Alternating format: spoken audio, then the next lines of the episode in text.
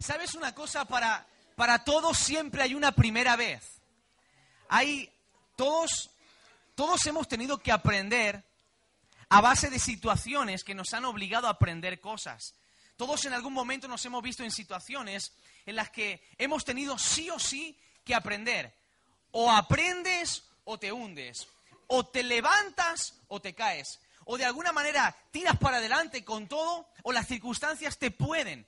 Todos nos hemos visto en esas circunstancias. En la vida, en las cosas más prácticas, todos hemos tenido que enfrentar ese tipo de situaciones. Yo recuerdo cuando tenía 18 años, el día que cumplía 18 años, salí de mi casa para, estudiar fuera en Córdoba. Y yo, yo, era la primera vez que salía fuera eh, no tenía ni idea de cómo se ponía una lavadora, era un centro de estudios internos, no sabía cómo se ponía una lavadora, no sabía cómo se, se planchaba, pero tuve que aprender a planchar y a lavar la ropa. Tú no te puedes imaginar lo que salía de la lavadora después de que yo la pusiese. Eh, yo no sé si la, ropa salía mejor o peor, pero yo mezclaba todo, ropa de color, ropa blanca, le echaba cualquier cantidad. No, una vez metí la lejía tal cual dentro, lejía normal de fregar, la metí dentro también. Un desastre. Mis primeras lavadoras eran tristes y luego lo peor de todo es que no tenía a nadie que me pudiese ayudar o, o transmitirme el conocimiento de cómo se pone una lavadora. Entonces, claro, cuando ponía la lavadora era un desastre, pero después lo que salía tan desastroso me lo tenía que poner. O sea, doble desastre porque salías con la ropa impercudía, mal, y después encima te la tenías que poner encima. No solo eso, las primeras veces que planché los pantalones de vestir de domingo, le tenía cuatro o cinco rayas así. No es que el pantalón fuese a rayas, pero yo le hacía las rayas igual. se me quemaba la ropa. La, bueno, la primera vez que puse una plancha fue... Bueno, pero todos nos hemos visto en situaciones donde o aprendes o las circunstancias te van a poder. Todos nos hemos visto en esas situaciones. Ahora, con el Señor es exactamente igual. Vivimos situaciones depresión sobre nuestras vidas. Vivimos situaciones que no siempre hemos vivido con anterioridad. Y en esas situaciones, una de dos, o aprendemos lo que Dios nos quiere enseñar, o crecemos en medio de esas situaciones, o las circunstancias van a poder con nosotros y las circunstancias nos van a hundir. Pero nosotros, como dice la palabra del Señor en el libro de Hebreos, no somos de los que retroceden para perdición, sino que somos de los que avanzan para preservación del alma. ¿Cuánto dicen amén? Las circunstancias en este año no te van a hundir, tú vas a aprender de las circunstancias, tú vas a crecer en medio de los problemas. Dile que tienes a tu lado, los problemas no te van a destruir, te van a impulsar. Un problema puede ser un martillo o un trampolín. Tú decides qué es el problema para ti. O un martillo que te, que te hace un chichón en la cabeza. ¿Te entiendes lo que es el chichón? Un bollo en la cabeza. O puede ser un trampolín. De esa circunstancia tú aprendes, te pones delante del Señor, analizas qué es lo que Dios te quiere enseñar. Uno aprende a planchar la ropa, uno aprende a poner una lavadora y por consiguiente sales con la cabeza bien alta, sabiendo algo que antes no sabías. Pero eso es fruto de entender el propósito de las situaciones. El Señor nos hablaba para este año y nos decía que este año 2016 es un año de propósito, es un año donde Dios ha determinado este tiempo que estamos viviendo. Ayer hablábamos con los jóvenes, por cierto, animo a todos los jóvenes. Yo sé que voy a preguntar cuántos jóvenes hay, me voy a levantar la mano toda la iglesia, ¿vale? Pero usted ya me entiende, ¿vale? Animo a, a todos los jóvenes a que vengan a la reunión de jóvenes. Ayer pudimos estar compartiendo con ellos la palabra y hablamos del mensaje para el año. Y decíamos a los jóvenes, hablando precisamente de esto, de que Dios tiene determinado este tiempo para nosotros, decíamos, el Señor podía haber escogido perfectamente que hubiésemos nacido en la Edad Media. ¿Te imaginas haber nacido en la Edad Media? ¿Te imaginas haber nacido en la Edad Media o, haber nacido en, medio del oeste, por ejemplo, en la época de los vaqueros? Pero Dios determinó que tú vivieses en este tiempo. Cuando Dios pensó en ti, como dice Jeremías, antes de que fuese formado en el vientre de mi madre, Señor, tú me conociste. Y la palabra del Señor nos enseñaba que Dios tiene obras de bien para nosotros, para que andemos en esas obras que Él ha preparado con anterioridad. ¿Qué significa esto? Cuando Dios pensó en ti, antes de que fueses formado en el vientre de tu madre, Dios diseñó que tú vivieses en esta época y en los planes de Dios entraba el año 2016. Y yo tengo que entender de que todo lo que va a pasar en este año 2016, si yo voy de la mano del Señor, a mí me va a ayudar a crecer y a cumplir el plan que Dios ha trazado para mi vida porque Dios preparó este tiempo para mi vida. Ahora, es muy importante entender que dentro de ese propósito del Señor, todo lo que nos acontece puede ayudarnos con la actitud correcta delante del Señor y tomados de su mano, como decíamos, escuchábamos en la palabra, nos puede ayudar a crecer y a ir más adelante. Por eso quiero que usted me acompañe al segundo libro de Reyes, capítulo 5. Segundo de Reyes, capítulo 4, eh, perdón. Te dije 5, ¿verdad? Bueno, no pasa nada, 4, una página para atrás. Dice así la palabra del Señor, empezamos a leer en el verso 1. Una mujer de las mujeres de los hijos de los profetas, clamó a Eliseo. ¿A quién clamó? A Eliseo. Y dijo, tu siervo, mi marido, ha muerto. Y tú sabes que tu siervo era temeroso de Jehová. Y ahora ha venido el acreedor para tomarse dos hijos míos por siervos. Entonces Eliseo miró a esta mujer y le dijo, ¿qué haré yo? Declárame qué es lo que hay en tu casa. Y ella dijo, tu sierva ninguna cosa tiene en casa, sino solamente una vasija de aceite. Él le dijo, pues ve y pide para ti vasijas prestadas de todos tus vecinos, vasijas vacías, no pocas. Entra luego y enciérrate tú y tus hijos y echa en todas las vasijas y cuando una esté llena ponla aparte. Y se fue la mujer y cerró la puerta de casa encerrándose ella y sus hijos, y ellos le traían las vasijas y ella echaba del aceite. Y cuando las vasijas estuvieron llenas, dijo a un hijo suyo, tráeme otras vasijas. Y él respondió y dijo, no hay más vasijas. Fue entonces que cesó el aceite. Vino ella luego y lo contó al varón de Dios, el cual le dijo, ve, vende el aceite, paga a tus acreedores, y tú y tus hijos vivid de lo que quede. Cierre sus ojos, ponga la mano sobre su corazón. Vamos a orar. Repita conmigo, Señor, en esta mañana yo quiero escuchar tu voz. Habla mi corazón conforme a mi necesidad. En el nombre de Jesús. Amén. Esta es la historia de una mujer que era esposa de uno de los hijos de los profetas. Cuando la Biblia habla de los hijos de los profetas, habla de personas que desde muy jóvenes eran llamados por Dios para el ministerio profético. Y ellos se preparaban para el ministerio profético acudiendo, asistiendo a lo que se denominaban escuelas de profetas. Eran grupos de personas que servían dentro del ministerio profético. Y él estaba desde muy joven dentro de este ministerio profético. Era una persona llamada por Dios, una persona que escuchaba a Dios. Piensa que en el Antiguo Testamento el ministerio profético era uno de los ministerios más poderosos que existía, porque los profetas eran los encargados de traer visión al pueblo, palabra al pueblo. No es como ahora que usted y yo podemos cerrar nuestros ojos, orar al Señor, pedir a Dios una palabra, pedir a Dios una respuesta y Dios hablarnos de manera personal. Antiguamente, en el Antiguo Testamento, en el Antiguo Pacto, no era así. Solamente unos pocos hombres elegidos por el Señor eran llamados a poder escuchar la voz de Dios y traer visión, traer dirección al pueblo. Solamente en aquel momento. Y este hombre, hijo de profeta, de los hijos de los profetas, tenía este ministerio, él escuchaba a Dios. Y esta mujer de la que nos está hablando la historia, ella había vivido toda su vida dependiendo de la dirección que traía su marido de parte del Señor, dependiendo directamente de lo que su marido hablaba de parte del Señor. Pero ahora ella se encontraba en una situación que nunca antes se había encontrado. Estaba viviendo una situación de la que hemos mencionado, depresión completamente nueva, totalmente innovadora para ella. Hasta ese momento ella había dependido siempre de su marido. Hasta ese momento siempre cuando quería saber qué decía Jehová acerca de una situación, cuando quería dirección para tomar una decisión en su vida, ella solamente tenía que girar su rostro, solamente tenía que agarrar el teléfono, mandar un mensaje a su marido, una llamada, una conversación y su marido automáticamente se conectaba en línea directa con Dios, Dios le hablaba y ella traía respuesta. Pero ahora ella se veía en una situación completamente nueva. La fuente, la fuente de la voz de Dios el enlace que ella tenía con Dios, esa espiritualidad, ese vaso del cual ella bebía, esa espiritualidad del cual, de la cual él, ella se beneficiaba, desapareció y se ve en una situación completamente sola, se ve perdida, sin saber de qué manera hacer frente a la situación que tiene por delante. Ella no ha vivido nunca nada así, porque los problemas, las circunstancias difíciles, ella siempre ha tenido a alguien al lado que le solucione los problemas, como decimos muy castizamente, saque las castañas del fuego. Pero ahora ella se encuentra en una situación totalmente nueva.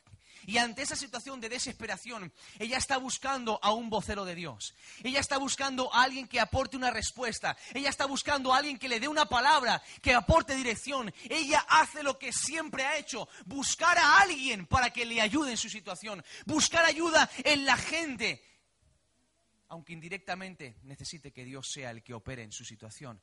Y encuentra a Eliseo. Y cuando se encuentra Eliseo ya está en una situación crítica. ¿Por qué ella está en una situación crítica? Se lo voy a explicar de forma muy breve y muy concreta. Ella era viuda. Ella dependía de la caridad del pueblo. Automáticamente que una persona enviudaba en aquella época, la ley decía que el pueblo, que los hermanos tenían que mantenerla.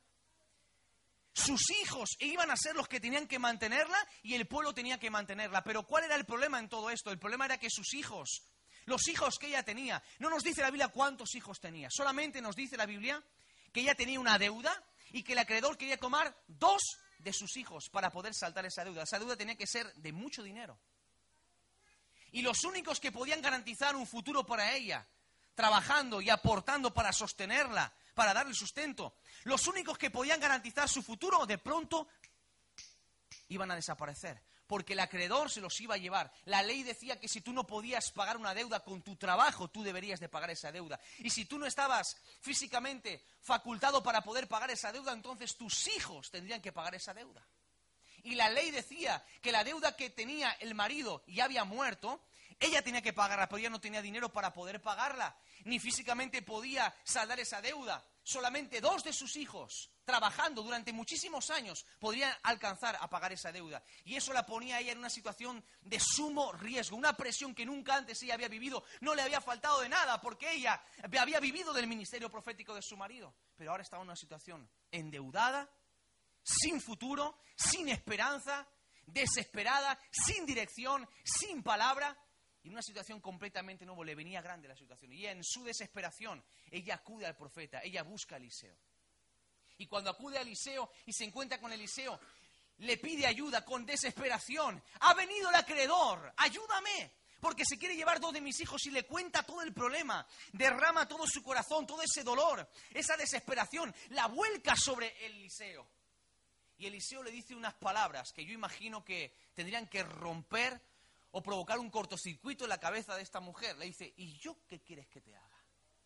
Imagínate, ¿cómo te sentirías tú si en tu angustia, en tu desesperación, en un momento de mucha necesidad, acudes a alguien y le dices, hey, por favor, necesito que me ayudes?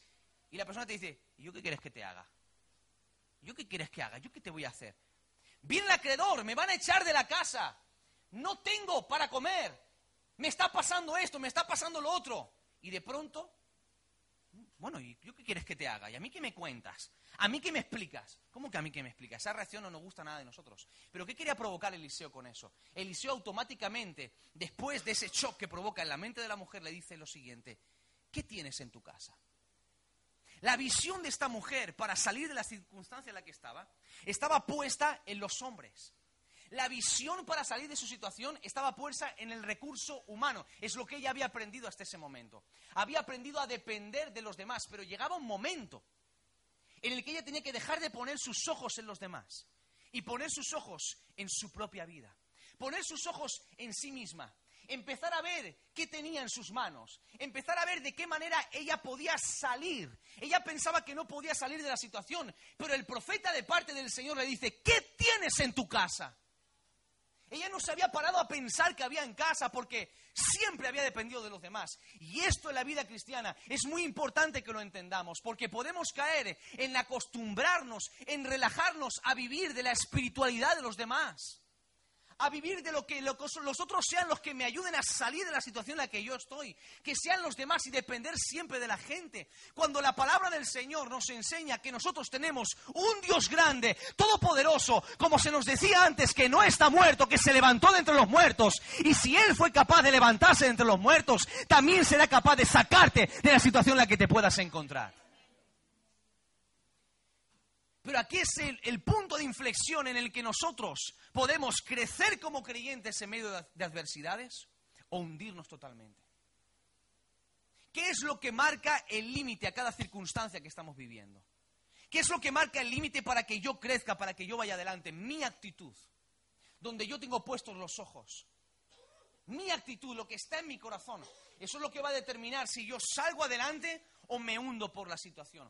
El profeta tomó esta situación y redireccionó. Es como si agarrase la cabeza de la mujer y le dijese, no, no mires hacia el frente, mira para aquí.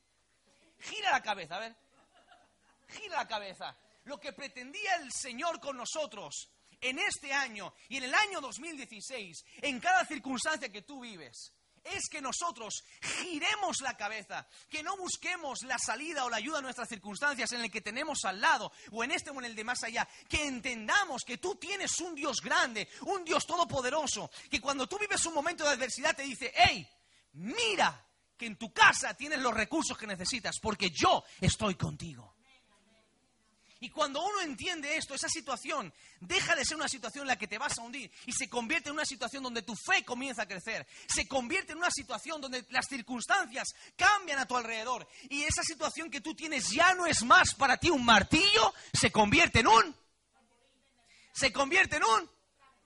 Se convierte en un... No, no, no, se convierte en un...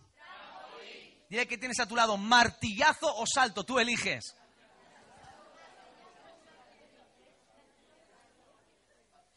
Ahora, ¿qué, sucede en el corazón de esta mujer? ¿Qué sucede en el corazón de esta mujer? Esta mujer tenía un concepto, una visión equivocada de sí misma. Tenía una visión distorsionada de sí misma.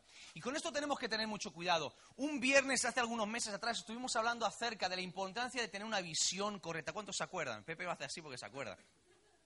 La importante que es tener una visión correcta. la palabra del Señor dice, ninguno tenga de sí mismo más alto concepto del que deba de tener. Y el concepto que tenemos de nosotros mismos se manifiesta en nuestras acciones y en nuestras actitudes. Escuche bien, no solamente se manifiesta lo que creemos de nosotros o cómo nos vemos en nuestras palabras, se manifiesta en hechos y en actitudes.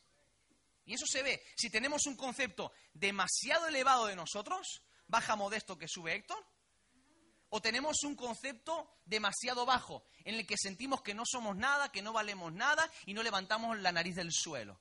Tenemos que tener un concepto equilibrado de quiénes somos nosotros, de entender que si algo valemos no es por nosotros, es porque valemos la sangre del Hijo de Dios. Él nos ha dado valor. El pertenecer al Señor es lo que hace que tú y yo seamos valiosos. No es la ropa que llevamos, no es el trabajo que tengamos. Lo que da valor a nuestra vida es quién nos posee a nosotros. Ahora, ella tenía una visión completamente distorsionada de sí misma. Ella pensaba que no tenía nada. Ella pensaba que no valía, que no tenía nada para poder ofrecer, que en su vida no había nada que pudiese usar para poder seguir adelante.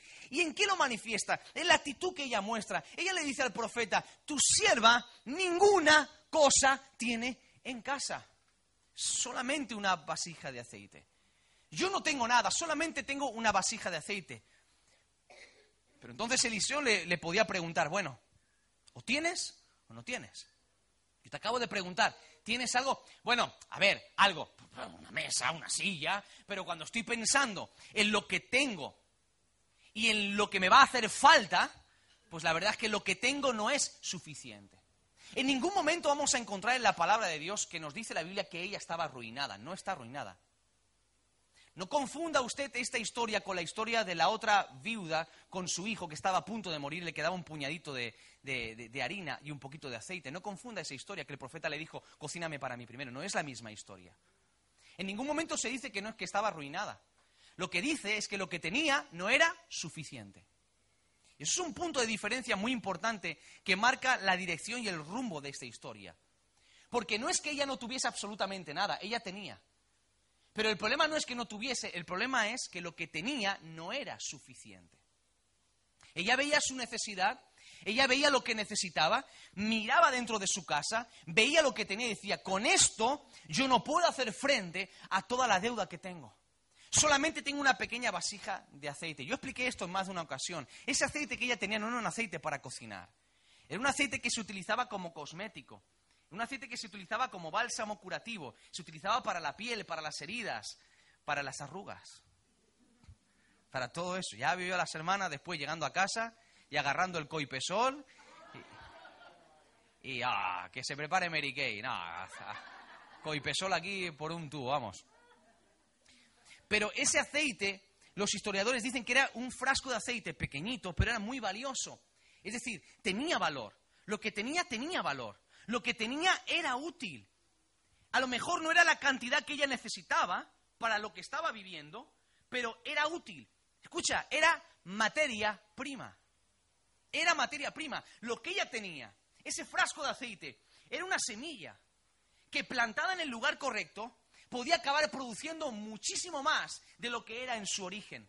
Cada cosa que tú tienes en tus manos, cuando tú lo miras y ves lo que tú debes de enfrentar, puede ser poco a tus ojos, en tu visión puede ser poco, pero recuerda una cosa, mi hermano y mi hermana. Cuando Dios ve una semilla, Él no ve una semilla. La semilla está sujeta al tiempo y al espacio. Pero cuando Dios ve algo, la visión de Dios no está limitada a tiempo y espacio. ¿Qué te estoy diciendo? Cuando Él ve una semilla, cuando Dios ve una semilla, Dios no está viendo solamente la semilla. Dios está viendo el árbol. Dios está viendo las flores. Dios está viendo cuánto fruto va a tener esa semilla. Dios sabe cuántos árboles van a nacer de cada semilla de ese fruto, de ese árbol va a producir. ¿Me está entendiendo?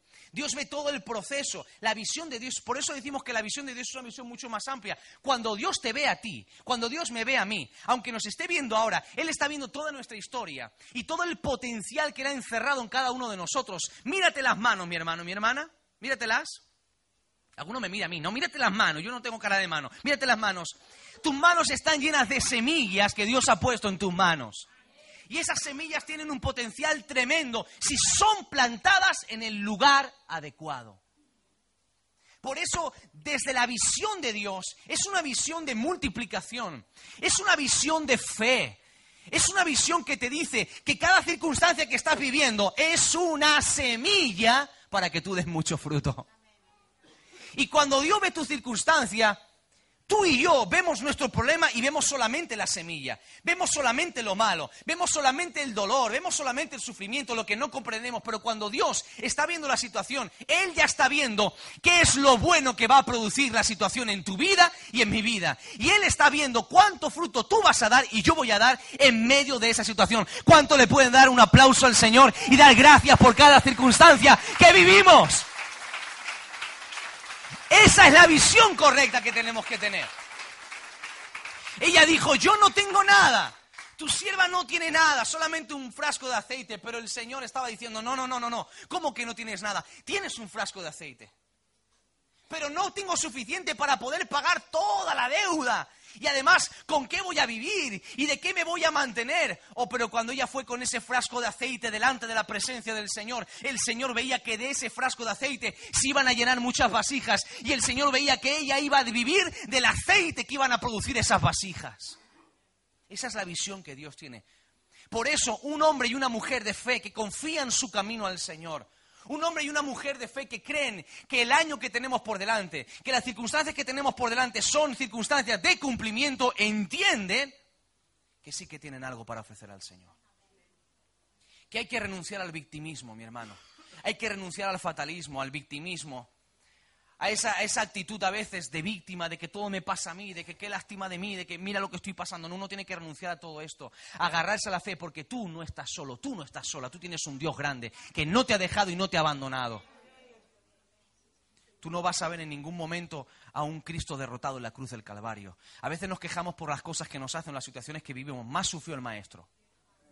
Y todos queremos ser como Él. Pero cuando llega el momento de ser como Él, en ese aspecto a ninguno nos gusta. Y nos venimos abajo, pero es digno de admirar la situación de nuestro Maestro. En la cruz del Calvario, siendo rechazado por todos, absolutamente por todos, siendo insultado, siendo despreciado, completamente desnudo, siendo atormentado, él dijo, Señor, por favor, perdónalos porque no saben lo que hacen. Y aún así él tenía amor para poder eh, dar una palabra de ánimo y de esperanza a un ladrón que estaba al lado del crucificado igual que él. Y qué bendición que ese lugar, que era un lugar de muerte, el, el, Gólgota, el Calvario, ese lugar que era un lugar de muerte, un lugar de vergüenza, un lugar de dolor y de sufrimiento. Jesús, con su actitud, con su visión de fe, como dice la palabra, por el gozo puesto delante de él, fue a la cruz y soportó el oprobio. Él convirtió con su actitud ese lugar de muerte en un lugar de esperanza y un lugar de salvación. Y ahora cuando miramos a la cruz del Calvario sabemos que dolió, pero miramos a la cruz con esperanza. Y la cruz ya no es un símbolo de tortura, un símbolo de martirio que nos da miedo. La cruz es un símbolo de esperanza. Y lo que antes era el símbolo de muerte, el símbolo para infundir temor, ahora esa cruz trae esperanza, esa cruz trae paz. ¿Por qué? Porque Cristo le dio la vuelta a las circunstancias. Y como decíamos la semana pasada, Él es el que convierte la maldición en bendición. Él es el que nos cambia la maldición en bendición por lo que Él hizo en la cruz del Calvario. Nuestro Dios es un Dios tremendamente poderoso. Por eso es importante tener esa visión correcta y acertada. Yo no tengo nada. Ahora el profeta le dijo algo muy interesante. Tienes una vasija pequeñita de aceite. Bueno, lo que vas a hacer es lo siguiente. Quiero que vayas y pidas vasijas prestadas a todos tus vecinos. Vasijas vacías, no pocas. Es decir, pide todas las vasijas que puedas. Vasijas vacías. Lo que a los demás les sobra, lo que los demás no usan, pídele que te lo presten. Entonces yo quiero que tú te puedas poner un momentito en la, piel de esta mujer. Una mujer que de alguna manera estaba acostumbrada a que a su casa llegase gente a pedir ayuda. Ahora ella era la que tenía que pedir ayuda. Ella estaba acostumbrada a que día sí, día también el teléfono de su casa, el timbre de la puerta, sonaba constantemente. Venía uno, venía otro. ¿Está tu marido? ¿Está tu marido? ¿Está tu marido? ¿Está el profeta? ¿Está el siervo de Dios? ¿Está ahí? ¿Está?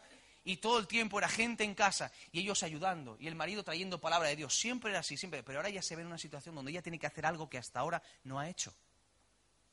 Ella tiene que pasar de una situación en la que la gente venía a solicitar ayuda, ella tiene que pasar a una situación y humillarse, reconocer su condición de necesidad, reconocer que ella está necesitada, ponerse a la altura del necesitado y de pronto hacer algo que en ese momento seguramente humanamente no le gustaría ni le encajaba. Era una auténtica locura. ¿Por qué voy a pedir vasijas prestadas vacías? Pero si solo tengo esto poquito de aceite, ¿qué vas a hacer? No, no, tú pide todas las vasijas prestadas vacías. Pero es una locura. ¿Por qué tengo que hacer eso? ¿Por qué me tengo que humillar? ¿Por qué tengo que pedir ayuda? ¿Por qué tengo que seguir haciendo esto? Y a veces cuando queremos crecer nuestra dignidad como personas, nuestra autoestima, nuestra visión de nosotros mismos, va a ser puesto a prueba. Dice la palabra del Señor, el que se humilla será exaltado. Y Jesús, días antes de ser entregado, dice la palabra que estando cenando con sus discípulos, de pronto, después de predicar, de hablar con ellos, agarró, se ciñó la toalla y comenzó a lavar los pies de todos sus discípulos. Y él le dijo, el que quiera ser mayor en el reino, tiene que hacerse el más pequeño. Y a veces vivimos circunstancias donde uno puede creer o saber que tiene razón.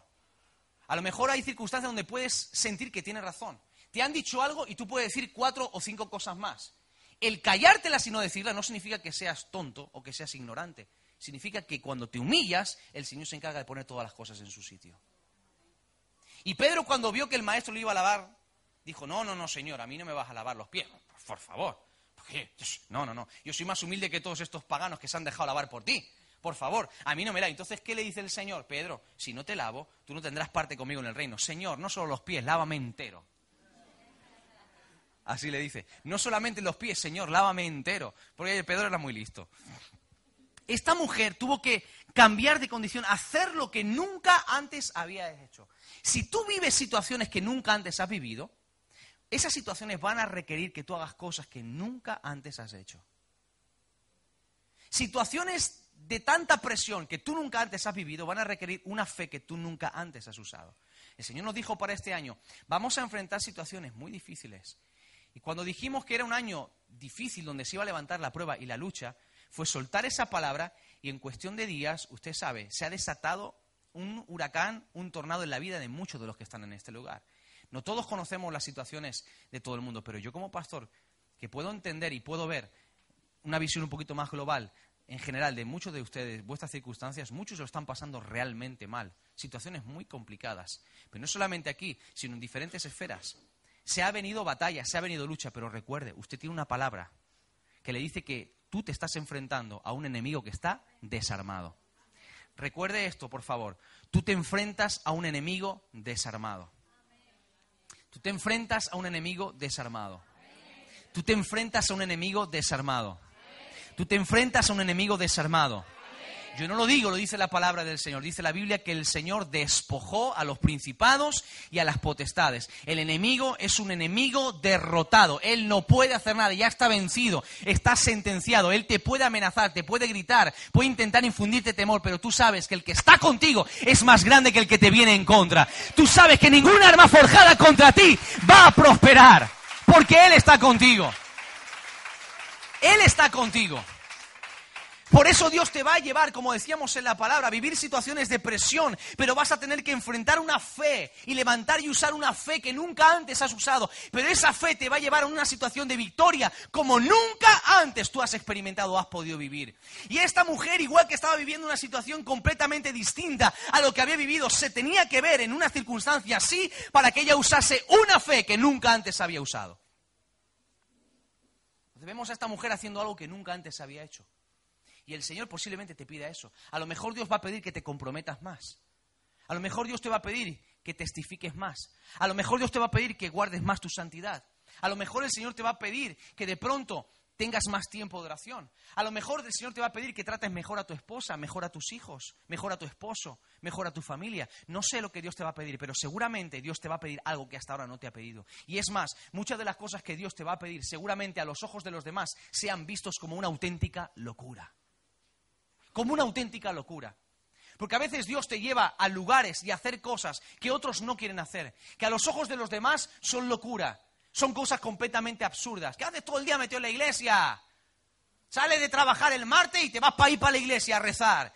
El viernes, en vez de por ahí al cine o a un centro comercial, en vez de a la rebaja, ahí metido en la iglesia, ahí, a la Biblia, ahí, a cantar como los locos.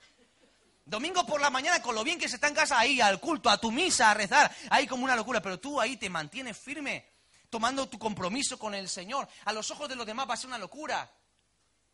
¿Por qué perdonas tantas tonterías que te dicen en el trabajo? Te insultan, te tratan mal, pero tú respondes con un Dios te bendiga, mantienes tu paz, nunca hablas mal de nadie, nunca criticas, mantienes tu testimonio. Eso es una locura, tú estás loco, tú eres tonto, te están tomando el pelo a los ojos de los demás, tú estás haciendo una auténtica locura. ¿Qué vas a hacer? ¿Para qué quieres tantas vasijas vacías? ¿Para qué quieres la basura de los demás? ¿Por qué quieres hacer lo que nadie quiere hacer? ¿Por qué haces lo que nadie quiere hacer? ¿Sabes una cosa? Aquellas personas que logran ir más allá, aquellas personas que logran más cosas en las cosas y los caminos del Señor, son aquellos que hacen no lo que todo el mundo quiere hacer. No son aquellas personas que hacen lo que todo el mundo ve o que buscan el reconocimiento, o que están siempre esperando desde lo profundo de su corazón un aplauso, un reconocimiento. No, son aquellas personas que hacen las cosas sin esperar recibir nada a cambio. Y cuando no tienen reconocimiento, tienen gozo en su corazón y jamás ni se plantean recibirlo. Son aquellas personas que hacen lo que nadie quiere hacer. Y que no se ponen mal cuando el resto no lo hace. Porque hay hermanos que a veces hacen eso.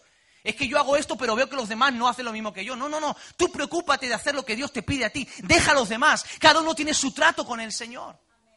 Pero si vas a hacer algo, hazlo en amor, sin importar que los demás no estén haciendo lo mismo que tú estás haciendo. Eso denota un corazón dispuesto totalmente al Señor. Busca vasijas vacías, pero ¿qué van a pensar de mí los vacíos, los vecinos? No importa, busca vasijas vacías, todas las que puedas, prestadas. Entonces imagínate a esta mujer, mandó a su hijo y el niño llamaba a la puerta. Mira, que soy el hijo, tú sabes. Ah, sí, oh, dile a tu madre que lo siento mucho lo de tu marido.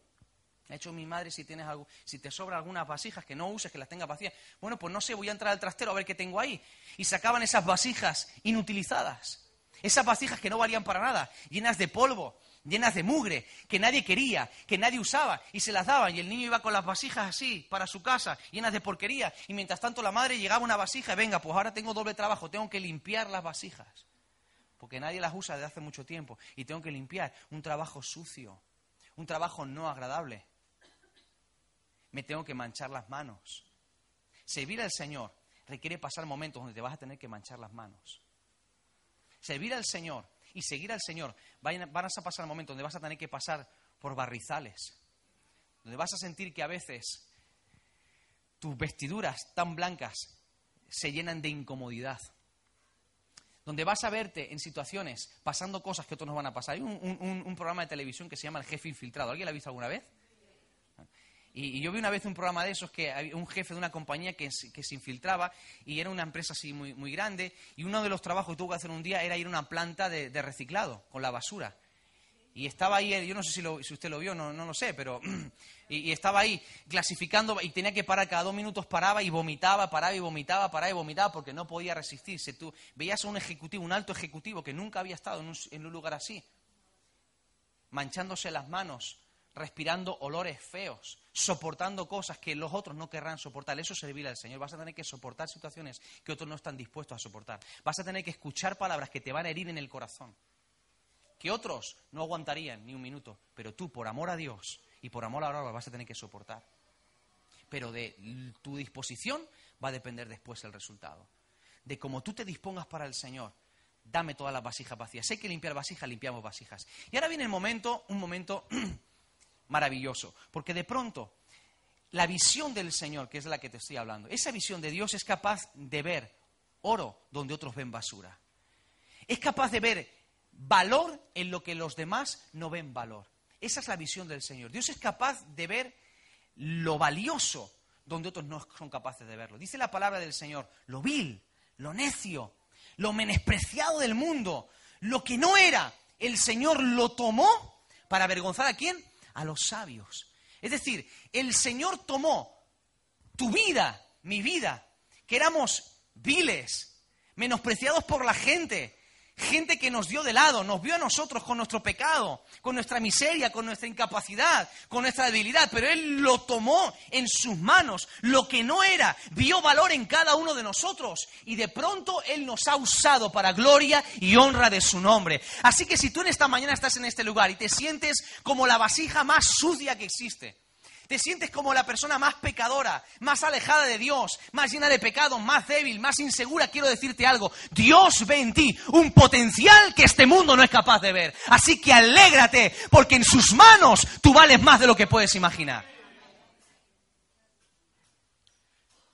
Cuando eres capaz de ver valor, una oportunidad donde los otros ven una carga, ven un lastre. Cualquier cosa que hacemos para el Señor, tienes que ver la oportunidad, el valor que hay ahí. Yo le decía a los jóvenes ayer, chicos, durante este año se va a levantar momentos de presión. Y a veces pasa eso. Cuando venimos a un culto, no, ¿por qué voy a ir a la iglesia si hay poquita gente? Pero no voy a ir un martes porque total, el martes no es tan importante como cualquier otro culto. Y desprecias y de alguna forma no le das importancia a eso. Coges esa vacía, esa vasija y la pones aparte, no la usas. Pero oh, qué oportunidad maravillosa es cuando tú ves en cada culto una oportunidad de ser lleno de la presencia del Señor. Una oportunidad de bendecir a tus hermanos. Una oportunidad de crecer. Y ves cada responsabilidad no como un martillo, sino como un trampolín. Qué bueno es cuando esa situación de trabajo en la que estás viviendo ahora mismo, donde sientes que todo el mundo se ha puesto en tu contra, que es una situación de presión, tú coges ese trabajo del cual todo el mundo se queja, tú mantienes una actitud completamente distinta y estás en ese trabajo, haciendo ese trabajo que a lo mejor no te gusta, que no es el trabajo con el que has soñado toda tu vida, o a lo mejor no es lo que has, para lo que te has preparado, pero qué bueno es que tú mantienes una actitud completamente distinta a la que mantienen el resto de gente, y de pronto eso que para los demás es basura, para ti es un trabajo de oro. Y manteniendo esa actitud, tú no sabes lo que Dios es capaz de hacer en medio de esa circunstancia. Cuando valoras todo lo que Dios te da, porque déjame decirte algo. Esta mujer podría tener muy poco comparado con la deuda que tenían que enfrentar. Pero ese poquito de aceite que tenía en su casa era Dios el que se lo había provisto. Entonces nunca te olvides de esto. Lo que tú tienes, si no lo valoras, recuerda bien esto antes de no valorarlo, que lo que tienes, aunque sea poquito, te lo ha dado Dios.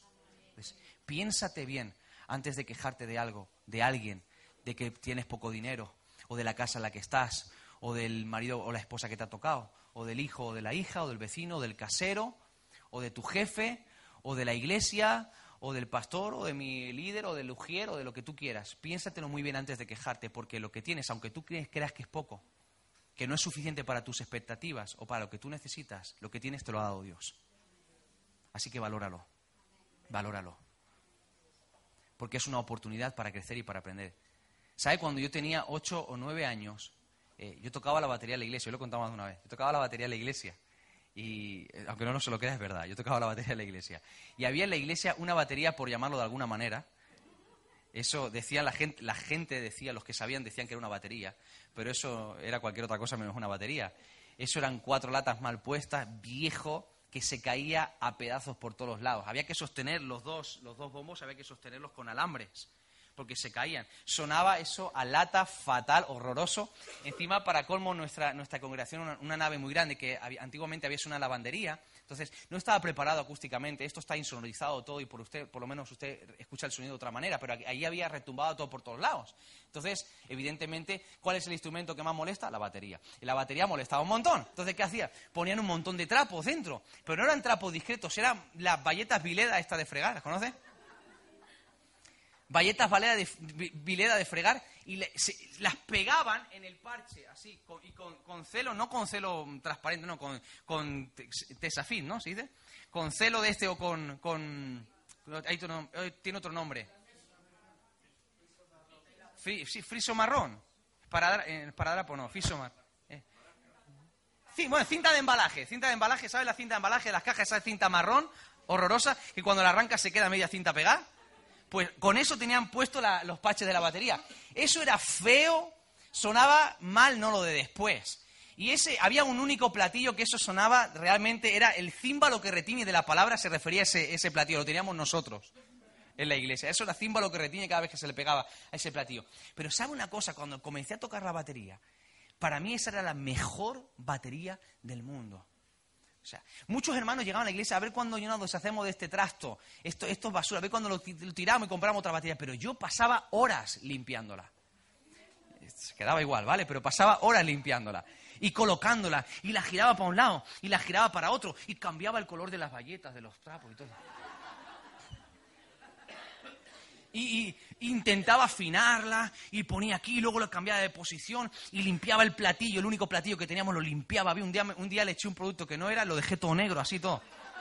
La primera vez que lo limpié, lo limpié con agua y no se puede limpiar con agua porque eso se oxida. Entonces se quedaba todas las marcas y la marca de los dedos, un desastre. Pero para mí era la mejor batería que había. Yo veía valor en esa batería. Porque yo estaba aprendiendo a tocar con esa batería y hasta me dio pena cuando la tiraron a la basura, de verdad. Me dio una lástima, usted no se lo puede imaginar. Había que jubilarla ya. Pero me dio pena. ¿Por qué? Porque yo supe ver valor en eso. Igual que eso, muchas cosas que hacemos a nuestro alrededor. Para los demás no va a tener ningún valor. Hermanos, todo lo que hacemos para el Señor tiene un valor.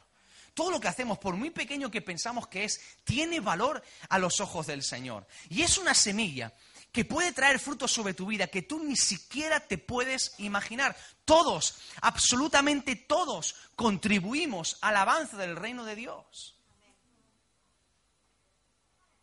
Y cuando uno entiende esto, cada cosita que tú tienes en tus manos puede convertirse en materia prima para cosas mucho más grandes de las que tú puedas imaginar. Usted no se imagina el día que compraron la batería nueva. Me dio mucha pena que se despedicen de la vieja, pero no sabe cómo disfruté la nueva. Tenía dos platillos dos platillos y no tenía parches de vileda ni nada de eso. y sonaba diferente, seguía sonando fuerte, pero sonaba diferente. Era una, una, batería negra, ya no era plateada, era una batería negra, como las que salen en la televisión. Eso era maravilloso, estupendo. Pero esa semilla de esa batería tan vieja, tan hecha polvo, era una semilla de cosas más grandes. Cuando, por eso, y yo sé que, eh, sobre todo, los hermanos que están trabajando más activamente, involucrados más activamente en la iglesia, en el servicio y demás, ellos eh, saben que yo soy muy pesado con, lo que tiene que ver con el local, con, el mantenimiento del local, con, los instrumentos, con todo lo que tenemos, porque yo creo que Dios nos ha llamado como iglesia a ser buenos administradores. Y yo sí que creo que tenemos que crecer y nos tenemos que desarrollar y ir a por más. Y yo sé que Dios nos va a sorprender, nos va a dar un, un auditorio enorme, un templo maravilloso. Yo lo creo. Pero vamos a cuidar este hasta el último momento, todo. Cuando entramos en los baños, cuidamos los baños cuidamos el papel higiénico, cuidamos la toalla, cuidamos todo lo que hay. Si veo un papel en el suelo, lo cojo y lo recojo. ¿Por qué? Porque le doy valor a todo lo que hay. todo tiene valor. Y los músicos, el equipo de sonido, la gente lo sabe. ¿Hace falta comprar esto? ¿Hace falta comprar lo otro? Sí, cuando, cuando se pueda y cuando podamos, lo haremos, invertiremos, porque lo que queremos es invertir en el reino y que cada vez estemos más cómodos y tengamos más facilidades. Por supuesto, pero vamos a cuidar lo que tenemos hasta el último momento, a sacarle el máximo provecho, a cuidar todo, aulas de escuela dominical, todo. La casa del Señor somos cada uno de nosotros, pero este local nos lo ha dado el Señor también para administrarlo con coherencia y con responsabilidad delante del Señor. Por eso es importante que vamos a más, por supuesto, pero que valoremos lo que sí que tenemos en nuestras manos. Que valoremos lo que pensemos que es poquito, pero que le demos el valor que merece delante del Señor. Y el Señor le dice a esta mujer a través del profeta algo completamente loco. Quiero que cojas el frasquito de aceite que tienes, pongas todas las vasijas vacías que tienes y comiences a derramar de ese aceite en esas vasijas. Entonces, claro, la viuda empezaba a mirar y a hacer cálculos humanos. Vamos a ver, yo tengo un vasito así pequeñito de aceite y tengo una vasija de aceite. Esto cabe aquí dentro, pero no lo va a llenar del todo. Pero ahí es donde se muestra la fe. La fe siempre es progresiva, diga conmigo, progresiva. Es decir, que tú tomas un paso de fe y Dios siempre te va a llevar a que el siguiente paso de fe sea más grande que el, anterior. Y siempre Dios te va a llevar a que, otro, al que el siguiente sea más grande. Siempre te va a llevar de gloria en gloria para lo que se requiere fe, fe, fe, fe cada vez más, más grande. Entonces, ella tiene que hacer ese gesto de fe y atreverse a creer que lo poquito que tiene en las manos puede llenar todo lo vacío que tiene frente a ella. Y eso, mi hermano y mi hermana, es un desafío extraordinario que Dios presentó delante de esta mujer. Porque imagínate ese momento. Es como si yo te digo, bueno, trae un barreño grande, voy a coger, voy a llenar este vaso de agua. Hermanos, ¿Creen que este vaso de agua cabe dentro del barreño? Por supuesto que sí. Ahora, si yo le pregunto, ¿cree que con este vaso yo lleno el barreño completamente? Usted me va a decir, no. ¿Por qué? Porque humanamente no se puede. Porque la lógica, nuestros números humanos, nos dicen que es imposible. Pero ahí es donde se activa el poder sobrenatural de Dios. ¿Cuándo se activan los milagros? Cuando mis acciones no se corresponden a mi lógica humana sino cuando mis acciones se corresponden con la lógica divina. ¿Cuándo se activa lo sobrenatural en mi vida? Cuando mis acciones, cuando mis decisiones, cuando lo que yo hago, no estoy actuando en base a lo que humanamente soy capaz de hacer. O en base a los resultados que espero humanos, sino cuando yo estoy actuando en base a lo que Dios dice que yo soy capaz de lograr. Eso es lo que abre el cielo sobre mi vida. Y eso es lo que me lleva a un nivel de fe completamente distinto, un nivel sobrenatural, a ver milagros, a ver la manifestación del poder de Dios. Si yo digo y creo que este año es un año de cumplimiento, ese cumplimiento va a venir, recuerde, por esas decisiones de fe que yo voy a tomar, por esas decisiones que no van a estar basadas en mi lógica humana, decisiones que van a estar basadas en lo que Dios dice en su palabra, en lo que Dios es capaz de hacer. Y si Dios dice que Él es capaz de hacer algo, créeme mi hermano, Él lo va a hacer.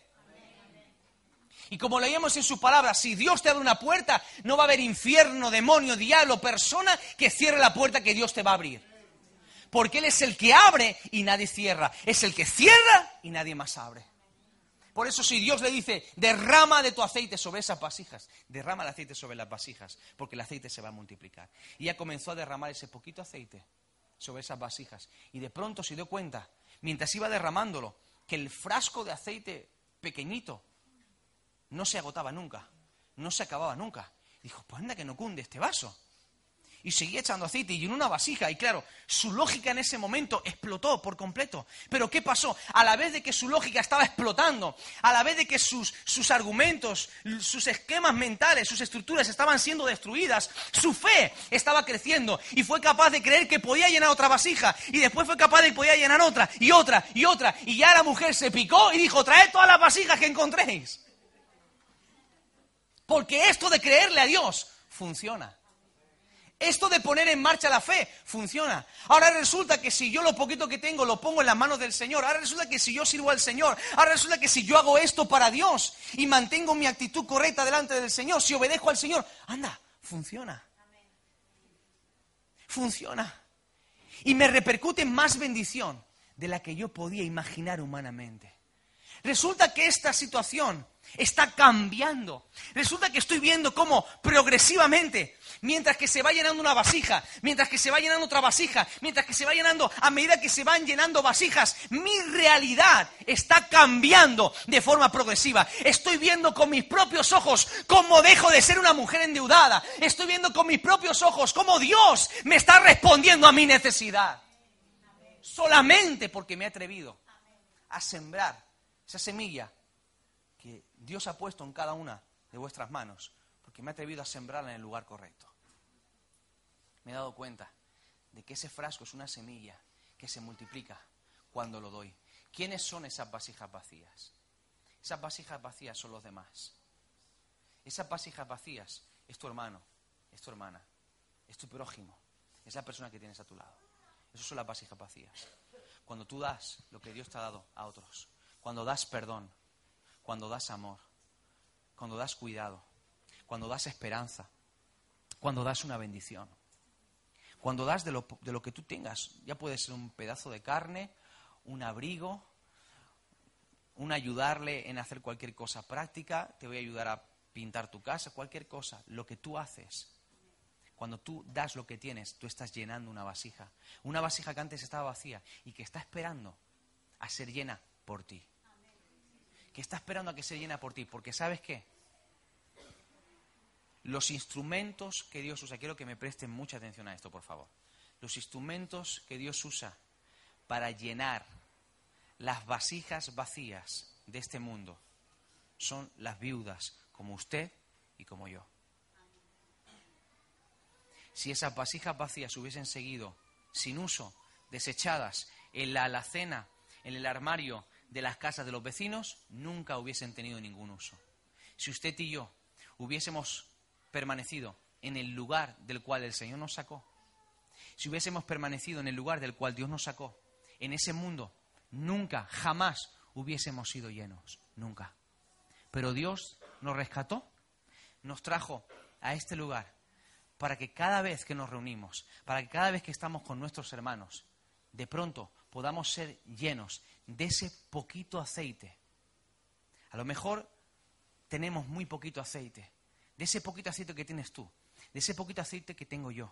Pero ese aceite, cuando nosotros simplemente en fe lo damos a los demás, eso se multiplica, eso bendice, eso llena a la persona que está a tu lado.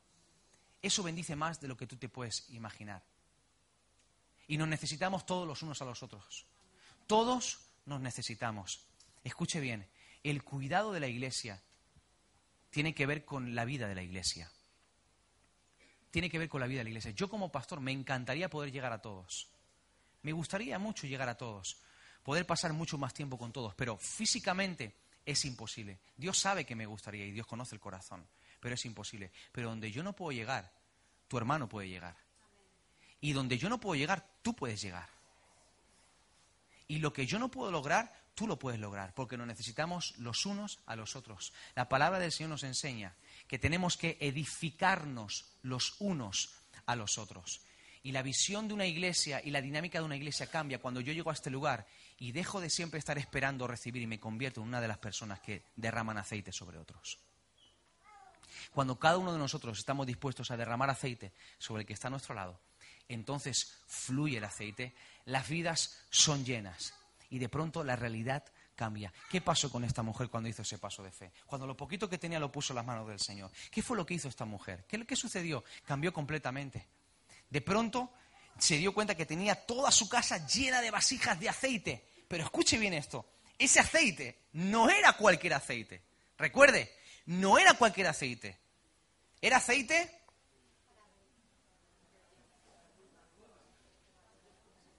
Era aceite bueno. Era aceite caro. ¿Eh? Era aceite de... ¿eh? No era cualquier aceite. No era aceite de girasol para freír ahí. No, no, no, no, no. Era aceite bueno. Era aceite de calidad. Y de pronto se dio cuenta que eso que tenía valioso, pero en poca cantidad, se multiplicó. Y por lo tanto, al multiplicarse lo que tenía, se multiplica la calidad se multiplica el precio, se multiplica todo lo que tiene y de pronto ahora todo lo que ella tiene tiene valor. su casa se llena de valor. Dios da a aquellos que siembran. Recuerde lo que el Señor habló a sus discípulos cuando habló de la parábola de los talentos. Hubo uno de los siervos a los que el Señor le dio un talento. ¿Y qué hizo? Lo escondió. ¿Por qué? Por miedo. Yo lo escondo, no, porque no, yo no puedo, porque no, porque tú eres muy estricto. Tú eres, un, tú eres muy estricto y yo sé que si yo no, no, no, no multiplico el talento, tú vas a venir. Y, y el Señor dijo, pero vamos a ver, no te he dado yo un talento, aunque sea, lo hubieses metido en el banco, hubiese producido intereses y por lo menos yo hubiese recogido lo que es mío, pero tú lo has escondido, no lo has usado. Quítaselo, quításelo y dale al que tiene más, dárselo. ¿Quién nos dice esto? Nos dice esto lo siguiente, que cada uno de nosotros hemos sido bendecidos con dones y talentos del Señor. El que dice que no tiene nada para servir al Señor es mentira. Todos tenemos algo para servir al Señor. Todos. Todos podemos servir al Señor de alguna u otra manera. Algunos tienen tres, otros tienen uno, otros tienen diez. No importa la cantidad, lo que importa es la disposición, lo que tú haces con lo que Dios te ha dado. Pero el principio del reino es este. Dios te ha dado algo para que tú lo uses. Dios te ha dado algo para que tú lo pongas en marcha, para que tú lo pongas en práctica, para que tú lo siembres en las vidas de otros. Cuando no lo haces, cuando tú desechas esa oportunidad, ese talento Dios lo va a tomar y lo va a depositar sobre la vida de otro. ¿Por qué? Porque Dios es el principal interesado en edificar su iglesia. Dios es el principal interesado en que el reino vaya adelante, en que el reino avance. Esta mujer se dio cuenta de lo que había pasado y su situación cambió completamente. Y le dijo al profeta, mira lo que ha sucedido. ¿Y qué le dijo el profeta? Ahora vas a tomar todo lo que tienes, todo el aceite, ve, véndelo, paga a tus acreedores y con lo que te quede, vivid tú y tus hijos. Escuche bien, porque en esta, en esta frase de cierre, en esta resolución de la situación que le da el profeta, hay algunas cosas que son maravillosas, extraordinarias. Escuche bien lo siguiente. Lo primero, ¿a quién piensa usted que ella vendió el aceite?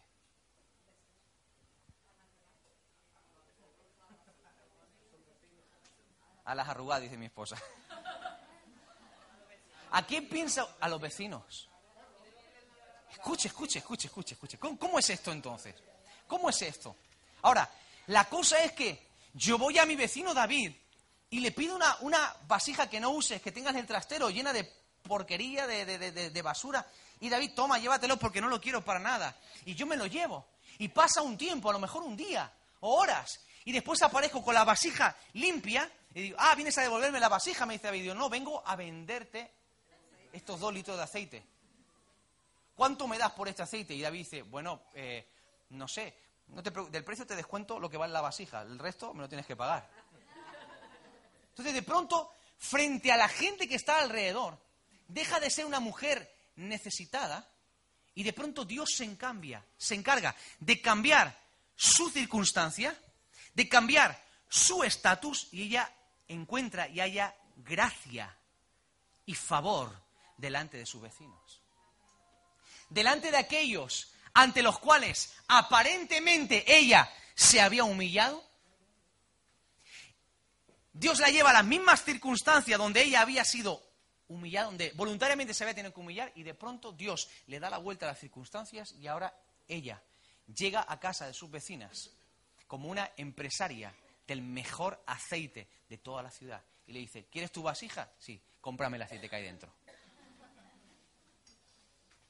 Y de alguna manera, esto es lo que el Señor hace con cada uno de nosotros cuando nos disponemos. ¿Sabes una cosa? Este mundo nos rechazó. Este mundo nos desechó. ¿Quién nos recogió cuando estábamos tirados en la basura? El Señor. El Señor. Fuimos humillados a los ojos de este mundo. Pero ¿sabes qué hace el Señor? El Señor te toma a ti, me toma a mí. Nos trajo a su casa, nos llenó, nos limpió, nos pulió, se ensució las manos con nosotros, nos llenó de su aceite y ahora Él nos vuelve a enviar al mundo, pero ya no como vasijas vacías, sino como vasijas llenas de su aceite.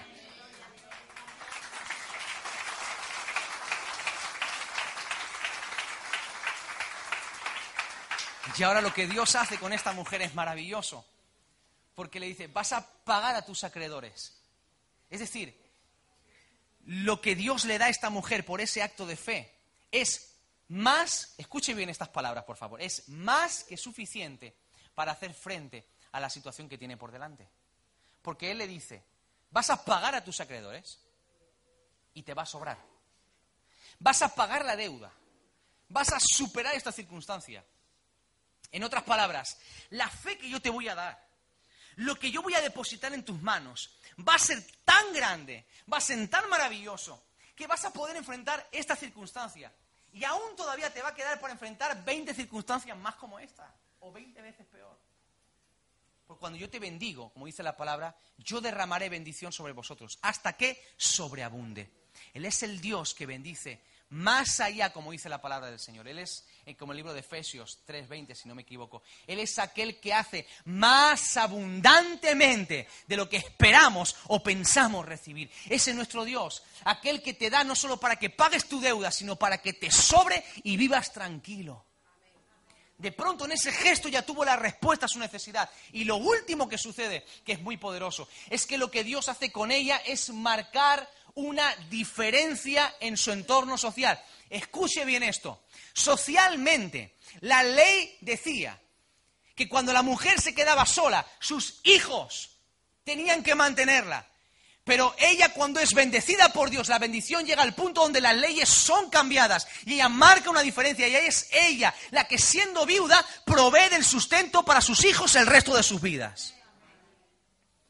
Y eso nos habla de que cuando Dios derrama bendición sobre tu vida, a Dios no le importa que haya leyes, que haya circunstancias que intenten acotar o frenar la bendición sobre ti. Recuerde lo que Dios nos dijo este año. La bendición y el cumplimiento que Dios tiene para tu vida no está sujeta a ninguna circunstancia que tú vivas. Únicamente está sujeta a tu obediencia y a la voluntad del Señor. Y todo va a acabar doblegándose a la voluntad del Señor, cuando tú y yo nos sujetamos a esa voluntad en obediencia y nos disponemos delante del Señor. Por eso, te quiero decir, mi hermano, mi hermana, que esa circunstancia de presión como el que vivió la mujer, que parecía que le iba a destruir, ella terminó. Comenzó siendo una mujer viuda, endeudada, sin esperanza, sin futuro, desesperada, que se tuvo que humillar. Pero ahora ella pasó a ser una mujer con dignidad, con futuro, manteniendo a sus hijos, una mujer bendecida, prosperada con Dios, por Dios y con confianza, sabiendo que podía acudir al Señor siempre que necesitase. ella sabía que Dios iba a hacer un milagro en su vida. Y ese es mi Dios, ese es tu Dios, hermano, hermana.